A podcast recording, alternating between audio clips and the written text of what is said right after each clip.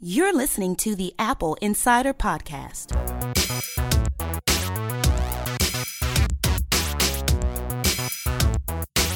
Welcome to episode 52 of our show, where we discuss the latest news about Apple, iPhone, iPad, Mac, Apple Watch, Apple TV, and more. We're recording on Thursday, January 21st, 2016.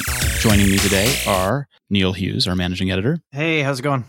Also joining us is Shane Cole. Holla at you, boy. Shane, I know we were talking before we started recording, and one of the topics you wanted to talk about was the Donald Trump story. The Donald Trump story. The Donald Trump story. yes. Which you're going you to have to be more specific than that. Well, you referred to it as Donald Trump Jesus, but the uh, the story, as I remember, it, is that Donald Trump was speaking at one of his events, one of his campaign stops in the United States, and he made a comment about how he was going to cause Apple Computer to start producing their quote damn computers unquote in the United States. Actually, I believe it was their damn computers and things. Go ahead and correct us. Tell me exactly what he said. I choose. I don't know what he said. I'm not going to look it up. I choose to believe, however, that he just forgot what other things Apple makes. Like it's been so long since he interacted with any piece of consumer electronics that he just couldn't think of anything else. He's like, I know they make computers. Uh, they make other stuff. I'm sure. So did he say they make computers and things. fantastic products? Uh, I don't know. I I'll be honest with you. I couldn't. Uh, I couldn't force myself to read anything but those five words. Okay, I'm going to read the quote. And the quote is We have such amazing people in this country Ah, smart, sharp, energetic. They're amazing, Trump said. We're going to get Apple to start building their damn computers and things in this country instead of in other countries. Okay. Well, Godspeed. Later on, he um he I don't know it was the same event or at a different event. He said that he would do it by putting a 35% tariff on products manufactured outside the United States. Now, I don't know if he means all products or just electronic products or just Apple's products. Uh, but it's never that will never ever ever ever ever ever happen for a variety of reasons. One, I think I put this in the story the World Trade Organization would have a little hissy fit if we suddenly started enacting 35% protectionist tariffs. They would have something to say about that. I mean, given that China's average tariff is only like 5%, and they're famous, I mean, the, the luxury tax in China now is, I think, 12% on clothing. Uh, so if we went to 35% on electronics, I think there'd be a little bit of a, of a huff. Uh, but yeah, it's it's never going to happen. It's an absurd campaign promise, and it would cost billions and billions and billions of dollars, and nobody could afford to buy iPhones anymore. So there you go. Bringing new meaning to Apple tax. Oh yeah, that would be the No Android joke. Protectionist Act because then you'd be able to afford Android products instead of iPhones. Is that the idea? I I have no idea. I have no idea Yeah. what the end game is here. I mean, it's you know, it's a lot of campaign bluster to tell people what they want to hear. It, it, it's like the fifth grader saying that they're if they get elected class president, they're going to make sure the soda's free. You know, like okay, Woohoo! yeah. I mean, like it may get people interested and it may get you some votes, but it doesn't change the reality of it. I mean, certainly more ambitious or uh, less ambitious, I should say, promises have been made by presidents in the past that weren't able to be kept. Um, you know, I don't want to get too political here, but you could look at something like the closing of Guantanamo Bay, which is something that President Obama repeatedly promised to do. And then once he got in office, realized the logistics of doing something like that were a little difficult. And so therefore it's still open to this day.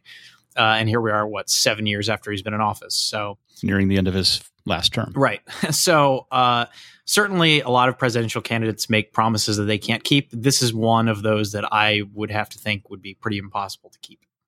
I mean, pr- technically speaking, the president has a limited power to impose protectionist tariffs. That said, I don't think this would ever happen. I mean, e- even if there was some scenario which he could he he could impose a 35% tax on electronics manufactured overseas, there's no way that he could possibly beat the tens of millions of dollars in PAC money and lobbying cash that every consumer electronics manufacturer would suddenly shovel down Congress's throat to repeal the Tariff Act of 1922, which gives the president those powers. Interestingly, I mean, I was thinking about this. We know that when the iMac was first in production way back in 1998, that it, some of them were produced in California. Some of them still are. Go on. So, so some of the current flat panel iMacs are made in California. Assembled in California. yeah. Assembled, yeah. Yeah, the Okay, Fremont so- plant is still open. It's uh, reduced now, but it's still open. And the Mac Pro is in Texas. I, I mean, the so is the the uh, A8 Samsung's fab for the A8 is in Austin, I think. But I believe the only top to bottom facility for manufacturing owned by Apple is in Ireland, correct? But even that's not top to bottom. That's still just assembly. Is it? Oh, okay. Yeah, I mean they're they're not like m- m- fabbing wafers there or anything. Right. Well, yeah. Do, well, well, they could make PCBs there though. I don't think. So I think it's it's just make based on the PCBs and photos. populate them there. I think the it is their largest- just assembly. I think it is their largest manufacturing facility Apple owned is in Ireland. Yeah, I think so. Well, even the Mac Pro one is not Apple owned. It's only Fremont and Right. Ireland, I think. The Mac Yeah. Pro one is uh, Flextronics, I think. Uh, Flextronics is now named just Flex, but isn't it a Foxconn facility in Texas, not a Flextronics or No, Flex? No, it's not Foxconn. Mm, it's no. either Flextronics or Pegatron. It's one of those two. Yeah, I don't think Foxconn. Okay. I don't think Foxconn has. Do they have any manufacturing in the U.S. at Foxconn? I don't think they do. I think they're Uh, yeah, they- and They do, but not for Apple. I don't think. not for Apple. So, I mean, I don't. I don't. The less interesting part of this story to me is Donald Trump. I mean, that's just campaign bluster at that point. I think any reasonable person can agree on that, even people who support Donald Trump. Um, but I think the more interesting part of this story is this kind of push, uh, and it's been going on for years by Apple itself to try to manufacture more in the United States. Uh, Tim Cook himself has said that he would love to manufacture iPhones in the United States. I don't think that's ever going to happen, at least in our lifetimes. But uh, certainly, an internal push for Apple to build stuff more in the United States could be a possibility without the need for any, uh, you know, Apple taxes being imposed by the federal government or something like that. Right? I mean, what realistically do you think could be done to bring more manufacturing to the U.S.? Well, there is an economic incentive to bring manufacturing closer to the end consumer, right? Um, shoe companies now are actually at the forefront of this. Nike and Adidas are pushing really hard to. Uh, that's why Adidas came out. I don't know if you if you follow shoes at all, but Adidas has these new 3D printed uh, this new 3D printing process to make shoes, and it's totally experimental, not ready for prime time or anything. But their idea is eventually that you make shoes at the retail store they're bought at which does a ton of things, not the least of which is significantly cuts down on the complexity of your supply chain and removes the need to run a complicated uh, logistics operation. Well, you, you don't have to worry about inventory any longer as Yeah, long as you've got raw materials. Yeah. So the, this this will happen eventually. Um, anybody who has ever heard the 3D printing is the wave of the future thing, that's why it's the wave of the future. It's not for any other. I, I mean, there are some things you there are some things you can't make or you can't make reliably without being able to 3D print them. But that's a secondary factor. The real the real reason 3D printing is important to the future is this kind of thing.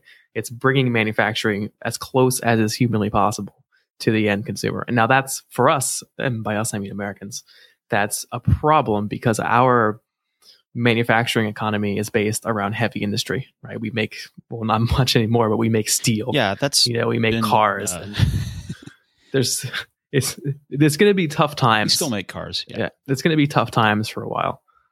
Um, but eventually, eventually we'll get there. Well, when you talk about shoes, that makes me think, you know, obviously wearable devices have a lot in common with shoes in terms of custom style, custom fit. You know, people ha- need certain uh, sizes and, and widths and stuff on their shoes and stuff like that. And you think about the complexity of uh, bringing the Apple Watch to the masses in terms of uh, how many different colors do they offer now and different w- watch band combinations and Yeah. sizes and all that kind of stuff. I mean, it took them a while to ramp up manufacturing of the Apple Watch, and it was in such limited capacity for those first couple months. And when I say a while, I mean like two months. It was really a kind of a modern miracle of uh, logistics when you think about it. But I mean, think about all the possible combinations of Apple Watch that are out there w- between the bands and the styles and sizes. Um, do you think that that's something that could be made a little simpler by uh, uh, if not manufacturing stateside, then at least doing something else stateside. What could they do there to to simplify it and make it cheaper for Apple and better for the consumer? So that's a little bit more of a complicated question because they, the something like an Apple Watch or an iPhone is difficult to make in a, a small scale process. You know, like making a shoe, uh, printing a shoe in a store is one thing, but all of the the disparate components that go into an iPhone or Apple Watch is a little bit harder. What will happen eventually is that instead of having 350,000 people at a Foxconn factory in Shenzhen, you're going to have uh, 10 guys looking over 150 robots at 10 different factories around the world. Mhm. Right. So if uh, uh, Yeah, iPhone if you sold look at in the Mac Pro factory in Texas. That's that's kind of what's going on there. As much of it is automated. Yeah, you'll you'll have your an iPhone sold in Germany will be made somewhere near Germany, and an iPhone sold in China will be made somewhere near China, and the same in the U.S. and elsewhere. That's where it's going. Uh, Okay, but maybe not for the that's- electronics. That's just the flow of. Sorry, what about for the bands themselves? Just the bands. yeah, that kind of thing can be made bespoke. Uh, yeah, I, I actually, that, that, that's a really that- that's a really interesting idea. There's a company here in Hong Kong called Casetify, uh, which I don't know if you've ever heard Yeah, of them, but I've they do they do custom iPhone cases, and they also now do custom Apple Watch bands. You upload a photo, and they print it. Uh, they're like if you've ever CafePress, like CafePress for watch bands and stuff, uh, and they print it and send it off to you. Uh, and I could absolutely see something like that being in an Apple store. You know, the like we have in in PetSmart, you have the little dog tag stations. You know, I can imagine in the future you go into like an Apple store and print your custom your custom watch band. You buy the the watch itself, and everything else is made bespoke. We actually featured Casetify in like a iPhone case roundup a couple of years ago for the holidays, and I think some a representative from the company reached out to us because they said a lot of people were driven to them by our story or something like that. And yeah, I guess there's a lot of people that really want to get like an iPhone case with their dog's picture on it or Yeah. something like that. Yeah, there's um three is a big mobile operator in Europe, and they also operate here. And they are actually running a promo right now. You buy an iPhone six, you get a voucher for Casetify. So I thought that was a pretty interesting. I mean, it's not it's not just a side deal; it's like their main promo at this moment. Mm-hmm. Yeah, I, I guess there's a lot of demand for that kind of stuff. It's interesting because normally when you're you're doing it as a carrier, you you want to push a case that you've got in stock and take margin on. Are they taking margin on the voucher deal or? They don't sell accessories, as far as I'm aware. Um, Hmm. I mean, they have tiny, tiny accessory sections in their stores, but I literally mean like one end cap. it, it's interesting to me that you know Apple for many years uh, has been leaving money on the table by not really playing into the customization of uh, people's iPhones and and now with the watches they're obviously getting into it a little more. But you think back to iPods and when they started doing them in different colors and stuff like that, and then for the iPhone for so long they just didn't really offer a lot of variety. They weren't even making cases. And you know, obviously now they make cases. Now they make a battery case. They make all these custom Apple Watch bands and styles and stuff like that that you can really personalize it and make it yours. And I think that's been a, a subtle but a big time shift for the company and their focus. Um, not only because it appeals to consumers, but it's a high margin business too. You sell a fifty dollar leather case, and it probably costs them you know five bucks to make or something like that. So uh, Uh, they they were offended by the idea of people putting terrible stuff on their product. Right, They, but just, I mean, they I'm were sure revolted money. by the idea of some of these cases. Yeah, it's good money for them as well, but but just you know, Well, but- Jony Ive couldn't sleep at night because someone had put something horrible. But you think Yeah, of colorful on their case, iMacs and iBooks and the iPods and stuff like that. This isn't a new thing for Apple. It's just interesting that they kind of, for a few years there after the success of the iPhone, kind of drifted away from it. Um, you know, you had a, a black iPhone, then you then it took them forever to get the the the glass right on the iPhone 4 and the I, white iPhone came late and then finally they introduced the gold one and now they have the rose gold but even still it's a limited number of colors compared to you know what you used to be able to get with an iPod or still can get with an iPod I wonder how. So this is something I've been thinking about recently because this is the kind of thing I think about. I wonder how if, if Jony Ive has been wanting to do this kind of thing for a long time and always, always, always got shut down by Steve. And the farther away from Steve that you get, the more influence Jony has, and he gets to do stuff he's just always wanted to do, but was never able to because he was overruled. I, I I would believe that. Yeah. I mean, you think about that first iMac again, then that really you know was pretty out there in terms of the colors and and the look of it and everything like that, and it was unique and it you could personalize it by buying your own color and the iPods. Yeah, I I I I, I could see that definitely being the case. because you for a long time the product marketing or i guess really as far as back as i know the product marketing department has run apple product development right it's they make what they think they can sell Um, I mean, they make stuff they want to make, but they don't make things that they want to make and can't sell. That's what I'm saying. So I Yeah. wonder if that if that ba- uh, balance of power is shifting somewhat now. Um, so the because Jony, I mean, he seems to have consolidated, you know, control of the company uh, for all intents and purposes. So I wonder if he is if, if if he with the reshuffling of the executive ranks, I wonder if he is just now sort of the guy, and Tim says, "You go do what you think is right." You know, I'll make sh- I'll make the trains run on time and make sure we make tons of cash. From the product side, you do your thing. Don't leave out Phil Schiller in this equation. Well, he just got he just got shuffled around. He doesn't even. I mean, he's still VP uh, WWM, but he doesn't even. Uh, their their head of internal creative doesn't even report to him anymore.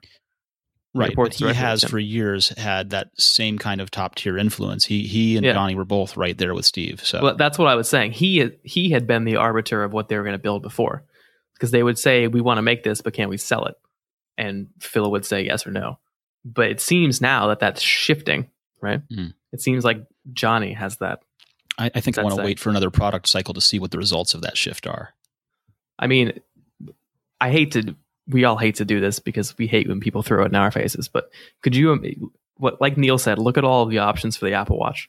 Could Yeah. could you have imagined this being in Steve Jobs' two by two matrix? Uh, no.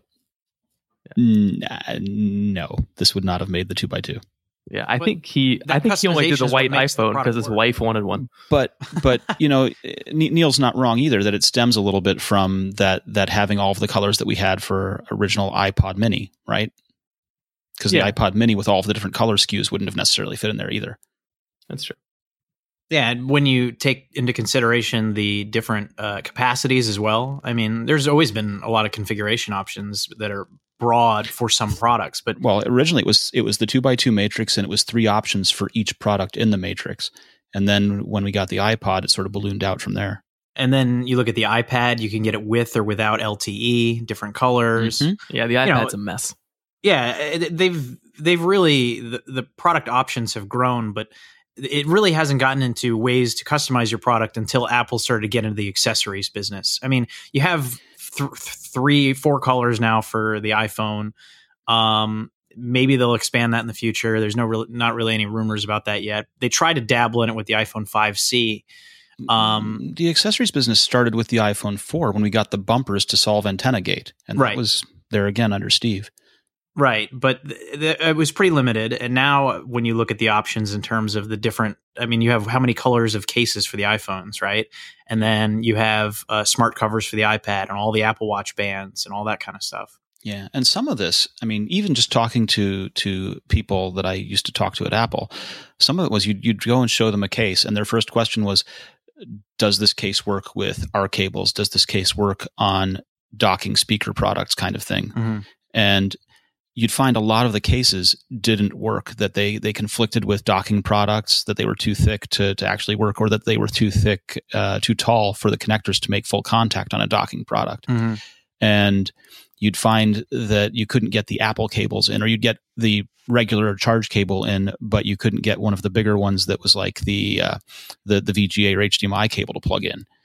And that's one of the things that they would reject when they were taking a product into their stores for the retail store was this case doesn't work with all of the scenarios that we think our users need. We're not going to take it. Remember when Apple used to charge you an extra hundred bucks to get a black MacBook? Uh, Yes. Totally. Who paid for that? Uh, I know. I knew people who about did. I knew three people who did. Yeah. Do you think that they would do that today? No. I can ask. That's not hard to find out.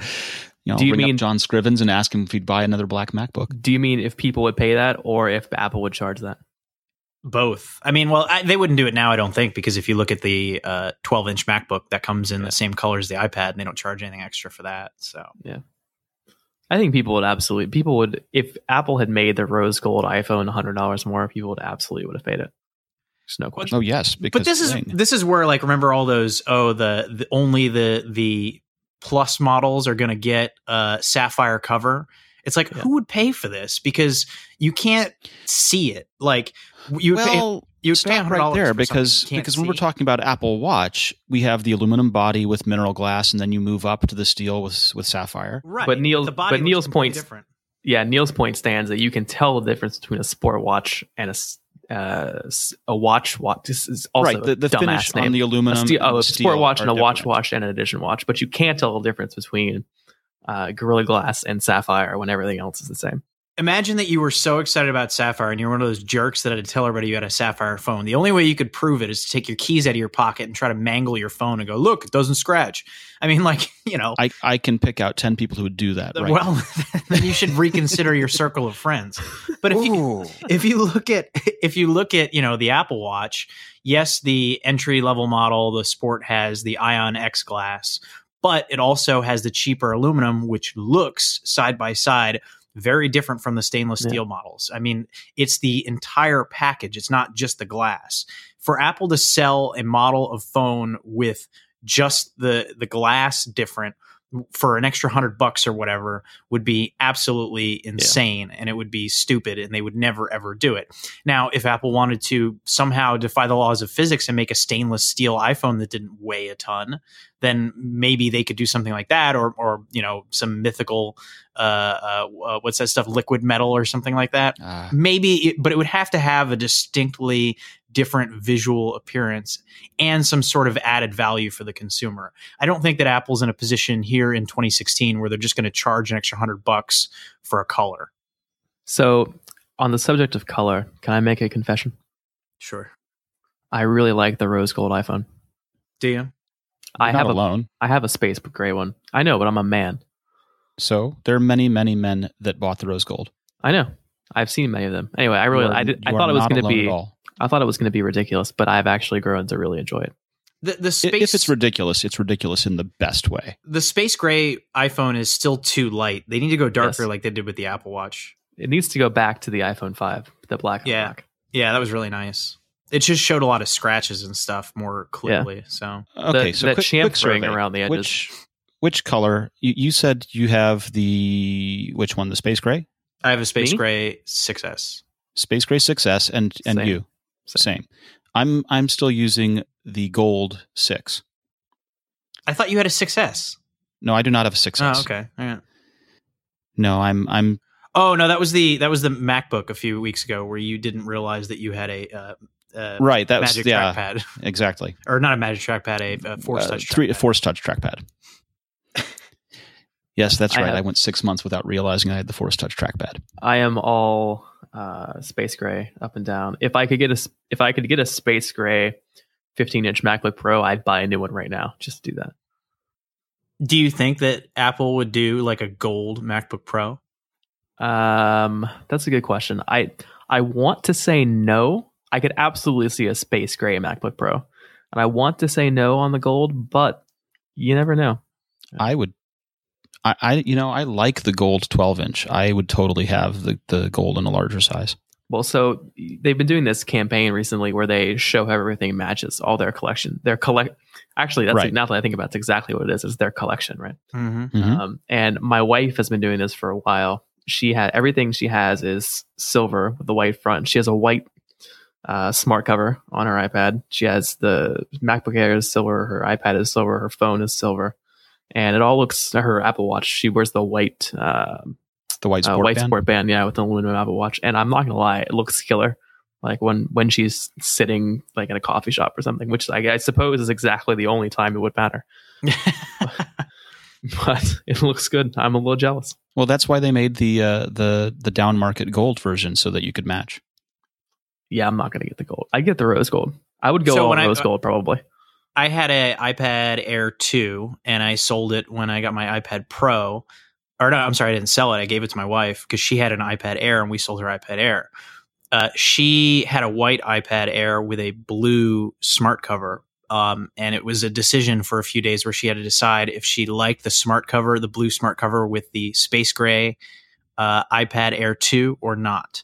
Uh, she ended up No. sticking with the black one. It wasn't a good match. But yeah, I mean, Yeah. these are important decisions like what matches well.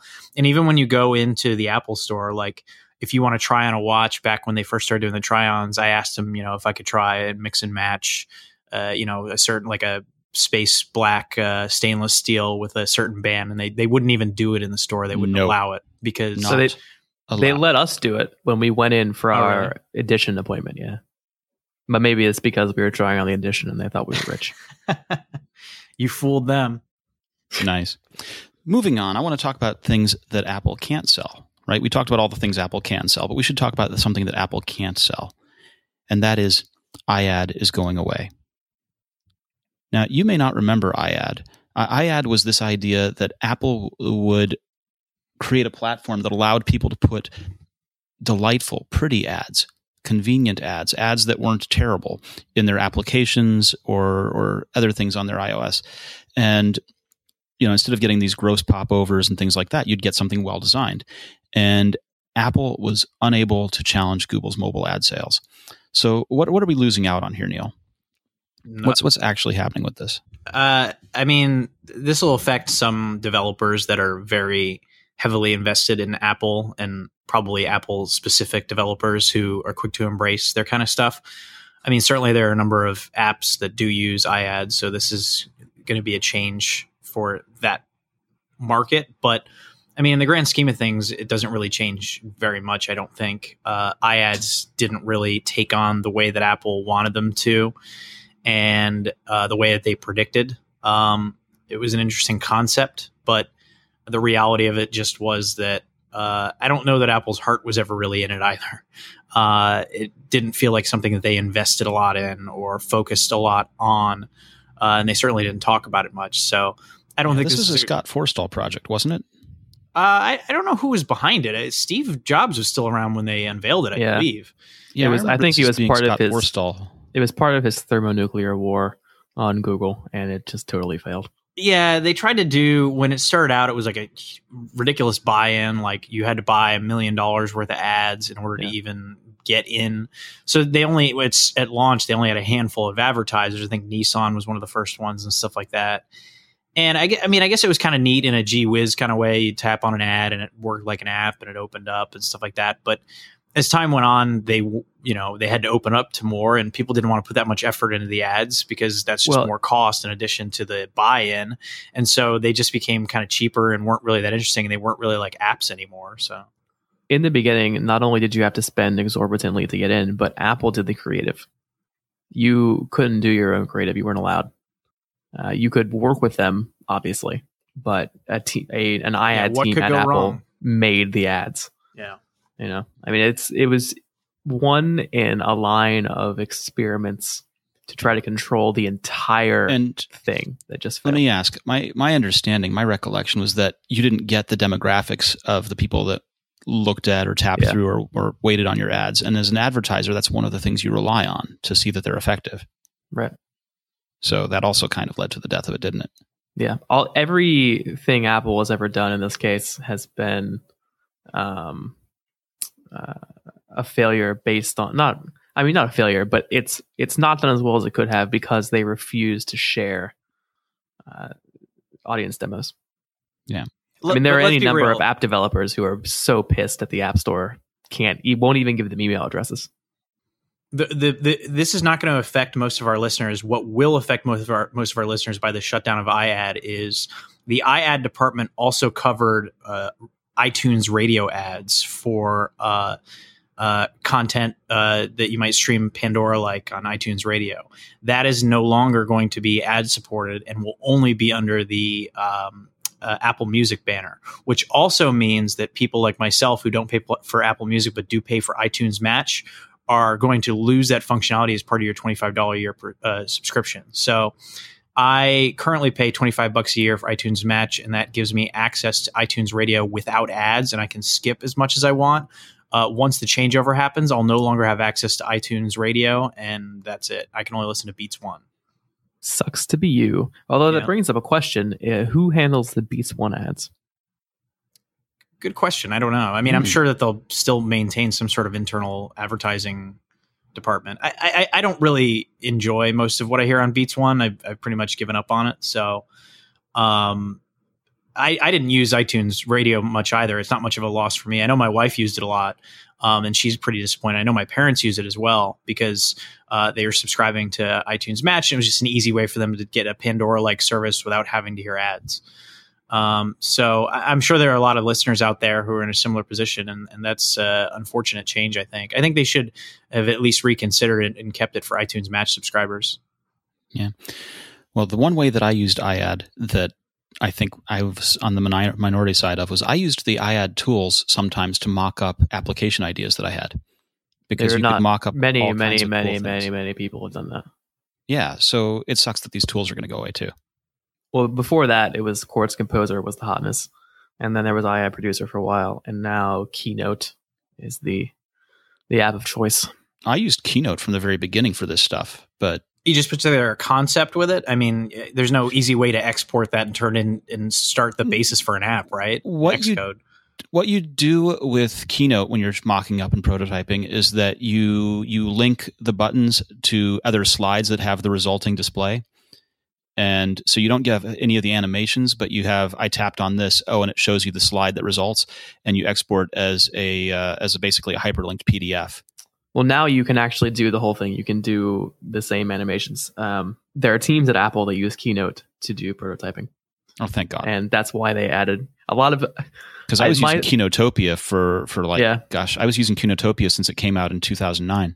My suspicion is that the reason Keynote has gotten so much love recently in that department is because there are teams at Apple who do it, and they were bugging the Keynote team, saying, "Please make this happen for us." Well, it's fast and it's awesome at doing it.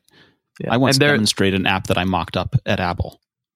and there are no other native prototyping apps that come close to the responsiveness of Keynote. I mean, there are there are other ones. Pixate is really good now. Uh, Yeah. but uh, nothing else for a long time was around. Th- you can Right. tell which things the employees at Apple internally use or don't use based on what gets attention when it's updated. and that's why numbers sucks as bad as it does. And that's why the remote app has been uh, ignored for so many years and was not even a part of the Apple TV launch. And The that's remote why- app is literally maintained by one guy, isn't it? I know. yeah, And it was a built it's a built-in feature on the Apple Watch and it didn't even work with the new Apple TV, which is insane. That's why uh, uh, smart cover unlock uh, is no longer functional with Touch ID like Man, you have been harping on that Well, forever. yeah, that's well. hey, it's a uh, it's a nice feature. Can we move to What- stuff that you harp about also, like the uh, the four inch iPhone? Well, Sure. before we do that, before we Yes. do that, what do you have against numbers? All of my What- friends who work uh, in finance uh, say that numbers Well, is awful Yeah, no to sh- Excel. no crap because they're in finance. But for like Joe, for me, who only uses a spreadsheet when is absolutely necessary. Well, I don't care about you, so Yeah. No, but I also only use a spreadsheet when it's absolutely necessary. But what I do like to do, and I end up having to use Google for this, is forms. Right? There used to be in Numbers on iOS, you could create a form and it would populate a spreadsheet with the results. And that functionality went away. And now I have to use Google Docs Sheets in order to do forms that populate a spreadsheet that I can use the information out of later. And I would really like for Numbers to have, instead of killing the functionality off in iOS, to have moved it over and made it also useful on OS 10 and in the the iCloud. I didn't know that ever existed. It totally existed and it was great, but it was only and this was weird. It was only in numbers on iPad. You could not do the forms in numbers on iPhone. Interesting. Yeah, I don't know. For, instead like, of fixing this and making it everywhere, they killed it. If you're in if you're in finance and you need pivot tables, yeah, numbers Oh, yeah. that suck for you. But I think for the the vast majority of people, numbers is totally fine. I it's much faster than Excel too, even the new Excel. the new Excel is not terrible. No, the new Office is great actually. Yeah. Um, but the you know when I just need a quick and dirty spreadsheet, I don't know even bother opening Excel. Anyway, moving on to more interesting things. Another thing that Neil likes to talk about, smaller iPhones. Go on, Neil. well, there was kind of a ridiculous video that came out today that made the rounds where it's really impossible to tell what the heck it is. It's just some guy fondling what looks like an iPhone 6 or 6S. Uh, and they claim it's an iPhone 6C, a smaller one. If the guy has large hands, then it could just as easily be a 6S or a 6. But it basically looks identical to a iPhone 6 and 6S, just smaller, which So he scaled down an iPhone 6 in SolidWorks and 3D printed a scaled down four inch iPhone 6 and then spray painted it gold. Is that what I'm saying? no, No, I mean it's it- it's. I think it's just an iPhone six. Yeah, something to it's- do with big hands. probably probably just a regular phone. Um, it, it- it's hard to say because the rumors have said, like, if you uh, listen to what Ming Chi Kuo has said, um, he thinks it's going to look more like an iPhone 5s, but he also says it's going to have the uh, 3D cover glass or whatever, or whatever 2.5D cover glass where it's curved at the edges, uh, which is similar to the iPhone 6 and 6s. So um, it, there's a little bit of inconsistency about what the device is going to look like. If you believe this video, which uh, Shane and I are very skeptical of, but if you believe it, then the new phone that's coming out uh, in the four inch size is basically just going to be a small iPhone 6. Um, Very skeptical is not negative enough to describe my feelings. I, I, I don't know. Uh, it, it would be interesting if they did that because then the whole lineup would look basically the same, right? You would have Yeah. the six, the 6S, the pluses, and the smaller model would all be the same and just kind of scaled up or down. Um, I, I don't know why, why they would want to do that. I, I think that they, especially if they're looking to kind of juice sales at the halfway point before the seven comes out, Do you think that they want to do something a little different, maybe um, to kind of incentivize the smaller form factor. But uh, we'll see. You know, I, I would personally, I, I'd, I'd like to see, um, you know, something a little thicker and fit in a bigger battery and kind of make it the, you know, uh, person who doesn't want to carry a tablet in their pocket, you know, out on the town for the day kind of phone. But uh, apparently, I'm the only person on planet Earth who wants that. So No, in every every single iPhone thread, there is somebody. Are you? It might be you, just in every one of them, going. I have multiple accounts, and I yeah, going. I wish they would make it thicker and add a bigger battery. yeah.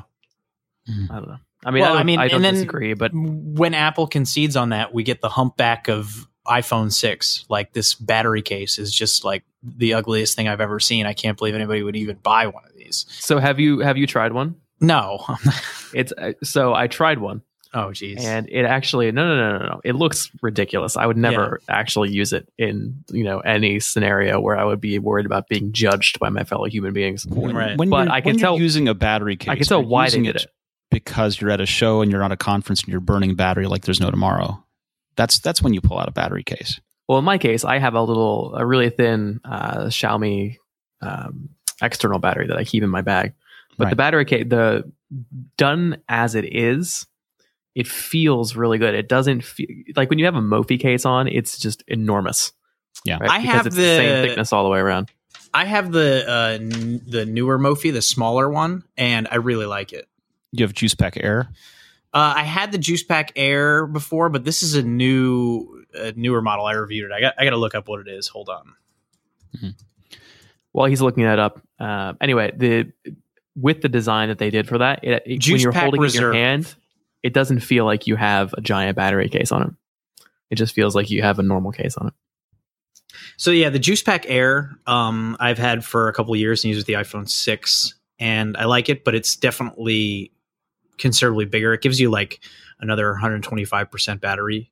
Um, and so Mophie sent me last fall the Juice Pack Reserve for the iPhone 6 and 6S, and it is considerably thinner, uh, but it only gives you an extra 60% battery. So it makes a lot of concessions in terms of the battery life, but it's thin enough uh, and enough to get me through the day that it's become my preferred uh, battery case. So I recommend that one. But honestly, if Apple made a thicker, smaller phone, there are a lot of benefits to that, uh, including the fact that they could potentially fit in an even better camera. Right now, you know, as evidenced by the protruding camera on the 6 and 6S, they're limited by the laws of physics. Um, if they were to make a thicker phone, they could put in a better camera. I, you know, I, I think that there would be a market for that, and I don't think they would have to sacrifice their sense of style or make it that big that consumers would be turned off by it. What was the the Nokia phone that had a optical zoom camera on the Oh, back? yeah. That was the uh, 1020. Oh, was what, what was I thought the there was another uh, name for it. Well- That- well, so the 1020 was the Windows Phone version. There was uh, one last gasp at actual like Symbian version of it before pure that. view or something. Yeah, pure something. It had like an insane uh, megapixel count. Something. It was Yeah, 40 like something. Yeah, I think Yeah, it was like 30 or 40 41 megapixels. megapixel. Yeah, it was a Carl Zeiss lens on it too. Well, and they did that for the Nokia 1020 as well. Yeah, I mean that's a little extreme, obviously, um, and that had a humpback on it too, just to fit in that lens. Yep. But you know, if I mean, if we started to think a little bit outside the box, and Apple wanted to make like a Road Warrior slash uh, amateur photographer oriented smaller iPhone, they could get away with a lot more by making it just slightly thicker. Or they could just Sounds make a digital camera. Yeah. They'll never make a digital camera ever. Again, Again, yeah. They won't. It's not going to happen. quick cam. It won't happen. I mean, just because the iPhone, you know, is is their bread and butter at that point. But Yeah. I think they well, could. they're never make- gonna, they're never going to make a three and a half inch photographer focused iPhone either. no, I don't. But I don't. That's what I'm saying. I don't mean photographer focused. I think you could give it a number of advantages where you could make it appeal to num- a number of segments of the market. Make it appeal to people who like smaller form factor in their hand. Make it to people uh, who like longer battery life. Uh, people who want a better camera quality. I think you could do something like that. We'll call it the iPhone Shut Up Finally edition. Never happen. It'll never happen. All I right. know. All right. Let's talk about this Li-Fi story. So, recent versions of iOS, the uh, developer code, uh, beginning actually beginning with iOS 9.1, mm, there's a cache file that makes a mention of Li-Fi capability. So, first of all, what is Li-Fi? Uh, Li-Fi is a marketing term for, I guess it means light fidelity. It has no actual relation. Well, to what the wireless fidelity does. was always a stupid name, also. So, well, yeah. Uh, but what it is basically is Wi-Fi via visible light. So you have uh, you have something like this in your house probably already if you have a television. Uh, most TV remotes operate by IR infrared light. That's why you can't uh, point. You have to point it generally in the vicinity of your TV for it to work. if Uh, you so- block the end of the remote, it will not work. Yeah, exactly. Uh, you can actually see it work if you uh, hold it and point it at your iPhone camera while you have the camera app open. You can see it see it work. I have anyway. had that work since iPhone 4 because they've been putting IR filters. Oh, that's right. They put filters on it now. Okay, well, never mind. You can't do that. So forget that little science experiment. if you have an old digital camera, yeah, then yeah, you can see anything without an. IR filter on the front of it. Yeah. But anyway, so what happens is when you push, say, the power button, it blinks a little infrared LED in the front of the remote control really, really fast. Uh, the nominal speed is, I think, 38 kilohertz. Uh, I could be wrong. Uh, so 38,000 times a second. And the TV sees these flashes of infrared light on its infrared receiver and decodes them into an electronic signal that it means, you know, turn the volume up or turn the volume down or on or off, what have you. And Li-Fi works in the same principle, except it works with visible light. So the uh, say the LED, if you have uh, LED track lighting in your house, it can be pulsed really rapidly, uh, so fast that you wouldn't be able to see it. Uh, you wouldn't be able to tell it was being pulsed, but it can be pulsed so rapidly uh, to, or it can be pulsed rapidly enough to accomplish the same idea.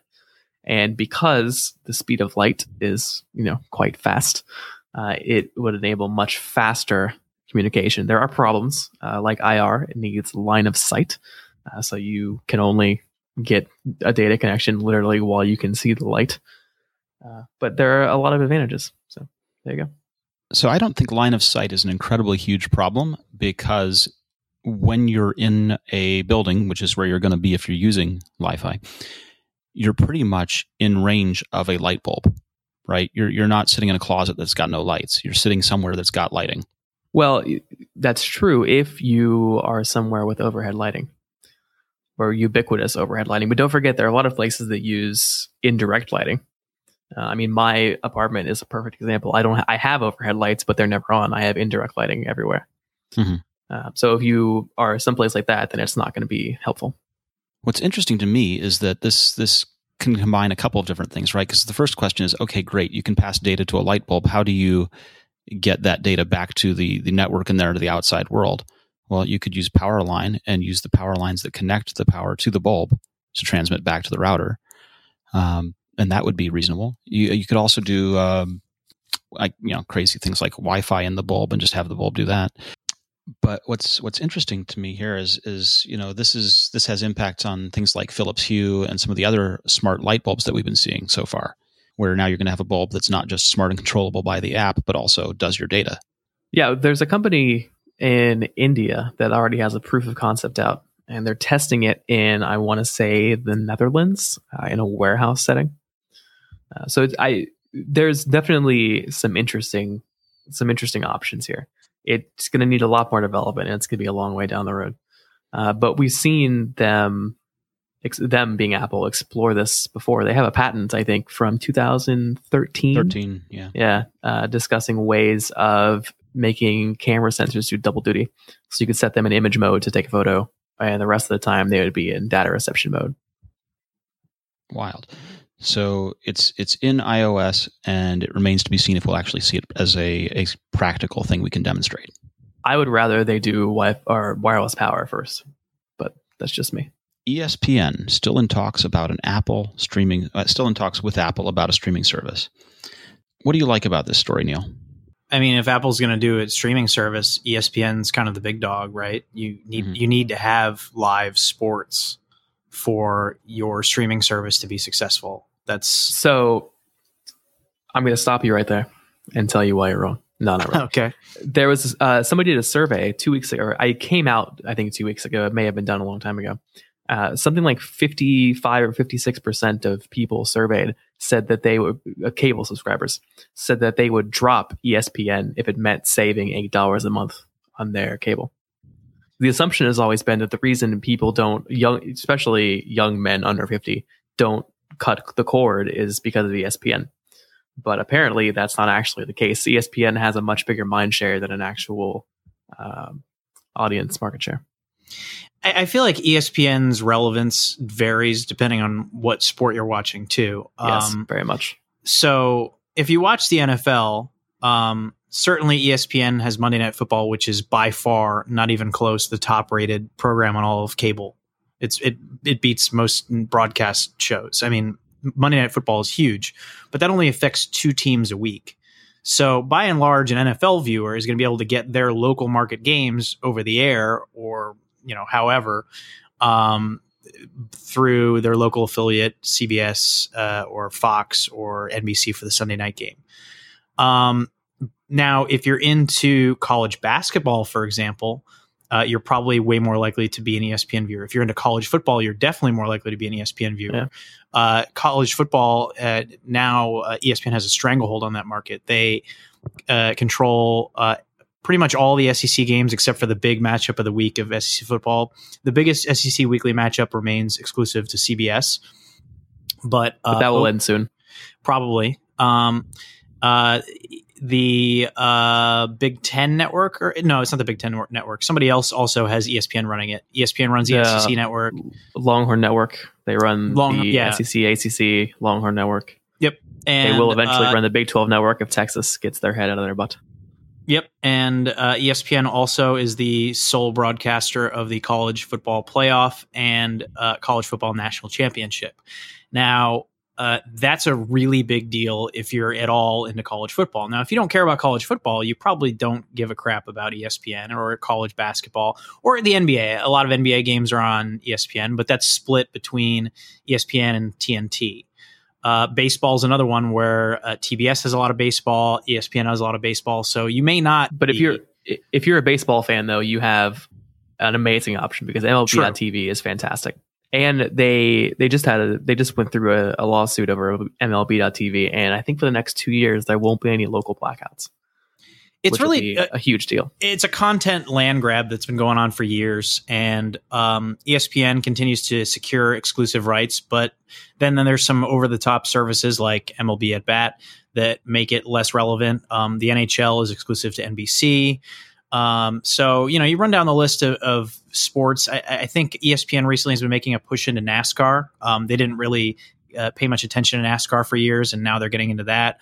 Um, ESPN is also focusing on some more like entertainment focused uh, uh, uh, content and and, and um, ESPN doing ESPN is doing professional wrestling now. Yes, they do have a weekly uh, segment on uh, Sports Center covering professional wrestling. So they're trying to broaden their base uh, to appeal to more people.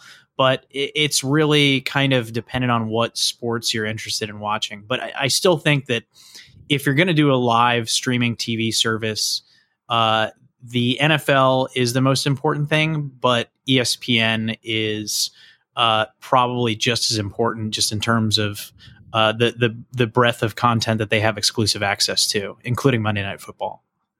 Yeah. Now, so Sling has ESPN, or at least some portion of ESPN in it, right? The Ocho. They have all of ESPN, Okay. depending which package you have. The base package, I think, just has ESPN and ESPN two, but the sports package has all of them. How are they doing? Uh, haven't they heard about them. they're about to lot. pass two million subscribers, I think. I, I, the thing with Sling is the inability to record content. Well, the thing with Sling is it kind Right, of the- quality kind of sucks. Okay. they and have with an Apple nailed. streaming service, you're not going to be able to record content either. They haven't nailed the streaming technology portion of it yet. I mean, here's how it works. I watch sports live. I pretty much uh, DVR everything else, and so I stick with cable because if I want to watch these programs uh, and not pay three dollars an episode on iTunes or some crap like that, or wait 48 hours or a week or whatever for it to show up on Hulu, you got to have cable. And so, for the convenience of it, the ability to fast forward through ads and watch it more quickly, pretty much any scripted television I watch DVR'd. Um, sometimes the same night, uh, sometimes the next night, sometimes they'll pile up and I just don't get around to them. Um, I do have, I pay for uh, subscriptions to HBO uh, Now or Go, whichever one is cable free. Um, and I also pay for the subscription to Showtime. Uh, but those are separate from my cable provider and it's all on demand. There is no live streaming component to it. We don't have cable. Uh, we have we also have HBO Go and Showtime. I have Sling, which I only use to log in to watch ESPN on the Apple TV. So I essentially pay twenty dollars a month for ESPN, uh, and will continue to do so. I have MLB.TV for baseball. Um, I don't watch the NFL live just because it's a pain in the ass. I, w- I do watch the Sunday night game because NBC streams those for free. Um, But it's and important to remember. The rest is Netflix and Hulu. it's important to remember because there was a study that came out this week showing share of traffic and stuff like that. The vast majority of streaming content providers out there are not showing live content. They're it's all on demand. It, they're Right. they're I mean YouTube does some live stuff, but that's not really their bread and butter. Netflix does nothing live. Hulu does nothing live. Uh, Apple, you know, will do an event live occasionally or something. Yeah, twice a year. Yeah, but they don't really do any live content. So you're looking at Sling. Um, you know, probably one of the bigger uh, uh, live providers is WWE Network has a live channel included with their um, Well- their subscription service, so you can watch the MLB pay-per-views is by live. far. Well, yeah, MLB, MLB, but but that's a but that's a, a, a game by game basis. They don't have a linear channel, is what I'm saying Right, that's true. So uh, NHL does the same thing where you can subscribe, and DirecTV obviously has an NFL uh, streaming package as well. But those are on game by game basis. Uh, to have a linear channel with constant content, you can't get a subscription to the MLB network. You can't get a subscription to the NHL network or the NFL network without paying for cable. Those are exclusive to cable. So to have a linear channel like ESPN would be a huge deal for something like Apple to help differentiate them from the other content providers out there. And that's really was differentiating Sling now. I think Sling's shortcoming, other than the apparent quality issues, is the fact that you can't record anything. Yeah, I don't know. That's something Recording doesn't never feel like it matters. Before. Yeah, that's something I never considered before. I wonder how widespread that is because there's there's a lot of little things like that that you don't think about, but uh, actually make a big deal for a lot of people. Do you do you watch scripted television? Yes, but not Yeah. in any sort of timely manner. Okay, but how do you watch it? Like, let's say, like Agent Carter premiered Tuesday night. Um, I on would buy ABC. an iTunes the season pass. Okay. See, so it premiered Tuesday night. My wife and I didn't get a chance to watch it. We were watching something else. A hockey game was on, I think. So we watched it last night. It was a two-hour premiere, and we had it. We had it TiVoed and or DVR'd, and we could just fast forward through the commercials and watch it in an hour and a half or whatever it was. But Yeah, Yeah, I mean, I'll- I'll otherwise- catch it on Hulu in a couple days. otherwise, I would have paid uh, three bucks per hour on iTunes probably for us. It was a two-parter to get it in standard def or whatever they charge. I'd pay like six bucks. When you start adding that up, if you watch five or six shows, it's actually cheaper to get cable, and that's just to You watch a handful does- of shows. Mm, You know who does I'll this just- really well? I pay uh, eleven bucks for Hulu ad free, and I'll just watch whatever I want on that. And it, you gotta wait a week, works out don't you? cheaper than cable. and only from a network that supports Hulu. uh, and then also for the ones that support it in ad free because there, Right. as I found, some that run ads before or after the show. Uh, But- who does this really well is the BBC. Actually, Yeah. Except you- for the you guys have- geographical region problem. I was gonna say you guys have absolutely no experience with this, but the oh no, no, the- I have an iPlayer account. but iPlayer is really I. This is how I watched the Sherlock season premiere. Uh, I Mm-hmm. think it was on iPlayer an hour after it was on TV in England. It's Yeah. really, really well, and the streaming is phenomenal. I can stream Well, they finally From- got I their can heads out of their butts around Flash. in full HD from the iPlayer app through. Please don't kick me off BBC through my VPN because I don't live in England. I live in Hong Kong. Uh, through my VPN, Yeah, through the and- iPad, over AirPlay to my TV with no loss of quality. It's e- extraordinary. the BBC used to be about trying to spread the Eng- England to the rest of the world and and get their stuff out there, and they've been really stupid about the geographical region blocking. It, you know, how, what's that mean for expats? It's it's ridiculous. Well, it it pains me to say this, but I will commend uh, cable companies on doing something right. Uh, by and large, on-demand services through cable providers are pretty good these days. Um, so uh, last night, trying to catch up on TV again, a Tuesday night episode of uh, New Girl that my wife and I were trying to watch. For some reason, the recording was messed up, and I have a 5.1 system, and the center channel didn't record properly on the live broadcast. Just went to the on-demand and played it. Of course, there's no fast forward option, so you can't fast forward through the ads, but I understand that and it was available less than 24 hours after the episode aired and i had zero problems watching it in high def started right away so um, as much as i hate cable and love would, would love to get rid of it they do a pretty good job with their on-demand services these days now that said there are some networks that don't participate i believe uh, ABC and Time Warner continue to have a dispute, so you can't get any ABC content available on demand through Time Warner.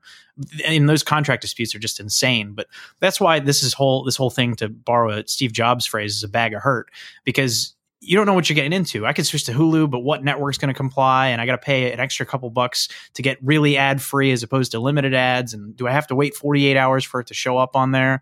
It's just a pain in the butt. Yeah, this is this exact thing is what has made me, other than Sherlock and Top Gear, which uh, hilarious. Like, well, not Yeah, Top now you Gear have to get anymore. an It's on Amazon, Amazon. subscription. But yeah, exactly. Uh, but other than stuff that was available on the BBC because it's such a pain-free experience, this is exactly what stopped me from watching shows every week. You This know, is like Mad Men is my favorite show in the history of television, and I still haven't seen the second half of the last season. Th- this is exactly what has stopped Apple from getting into the business because Apple doesn't want to come into this half baked.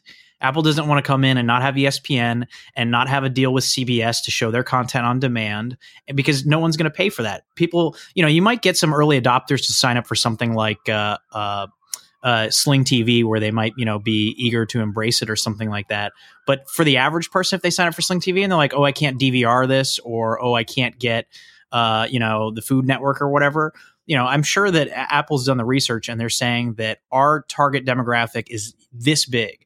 You look at this initial success that they've had with Apple Music, and they're not half baking this stuff. I mean, they're already uh, out well outpacing Spotify, as we talked about last week, in terms of their growth and the number of people they've been able to bring in, just because of their power and their clout. If they're going to get into this business, they're not looking to get two million subscribers like Sling TV did. They're looking to get tens of millions of subscribers. They're looking to to accelerate the cable cutting process. And so they're going to have to hit all of those points. They're going to have to get ESPN. They're going to have to get on demand. They're going to have to have, you know, cloud storage of stuff that you want to record or however they do it. It's all going to have to work and it's going to have to be affordable too. And that's really tough. Yeah. Well, without getting caught in a loop talking about TV, I want to move on to GarageBand. And Apple updated GarageBand for iOS with a new interface that that makes it look like a hardware controller for a DJ with drum machines and things like that. They also released a music memos app. So, what what are these apps about? What, what's what's really going on here that they've updated them for us? Can I just say your transitions are flawless? Thank you, sir.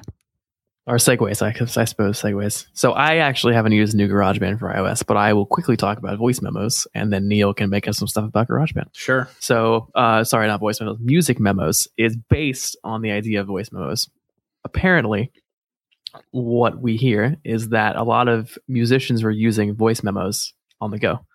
And somehow news of this phenomenon got back to Apple and they said, you know, we can do this better. So they made music memos, which is voice memos for music. and you can record. It, it's it's like a mini. It's sort of like a mini GarageBand, uh, but without the editing features. You can record stuff. You can uh, tag your recordings, manage your recordings. But importantly, it also includes some of the automatic backing track features from GarageBand. So if you record, say, a, a guitar, uh, a five minutes of guitar, Music Memos will analyze that for chord and tempo and then put a drum track behind it for you. So while you're out, you can get a good idea of how your your song is going. You know, you can you can actually develop music uh, on the go, and then you can bring come back home and bring it directly into Logic, uh, only Logic Pro 10 or the new GarageBand uh, via iCloud.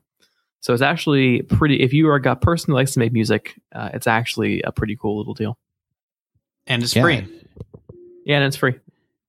It looks pretty huge. I mean, just the idea of having a good memo app for capturing song ideas is a good thing. And and voice memos was always not quite good enough because the recording quality was not uh, not great. They compressed the files pretty heavily Uh, because yeah. it was I- for we, voice. we should note that they uh, music memos records in lossless. Yeah, and it's adding in the guitar tuner just killed off all of the guitar tuner apps. Although I, I really do like Polytune because Polytune is seriously cool if you're a guitar player. Um, Polytune, you can strum all six strings at the same time, and it will pick out and show you which ones are sharp or flat at the same time. You don't have to play note by note. It is really cool and the fastest cool. way to tune your guitar up. But uh, but still, having a guitar tuner built into Apple's one is a big deal. Um, and as you say, analyzing the the key signature and being able to tag for first chorus and things like that, uh, that's that's great. This is really quite cool. Yeah, I'm going to be playing with this. Um, and Neil, tell me about GarageBand. Uh, so the big changes in GarageBand are uh, there's a whole new uh, DJ controller section, which would take on the likes of uh, Traktor and some of the other popular uh, iPad DJ options out there. I don't. Looks looks kind of like triggering Ableton Live a little bit.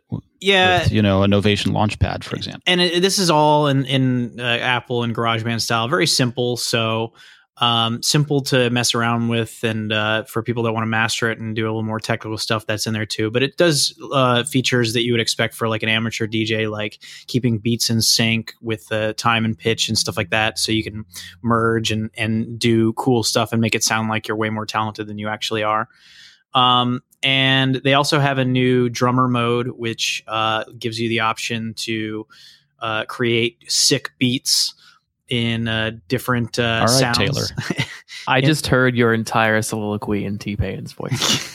I was I was hearing Taylor Swift, but go on. yeah, I mean, it- it's pretty cool. Um, you know, just your, your drum machine, go on there, kind of mess around, uh, a, a little more advanced way to create stuff and uh, play along with it. Um, for a lot of people, the it, more interesting features may actually be that uh, GarageBand has also been updated to be designed for the Retina display on the iPad Pro. So there's more options on the screen.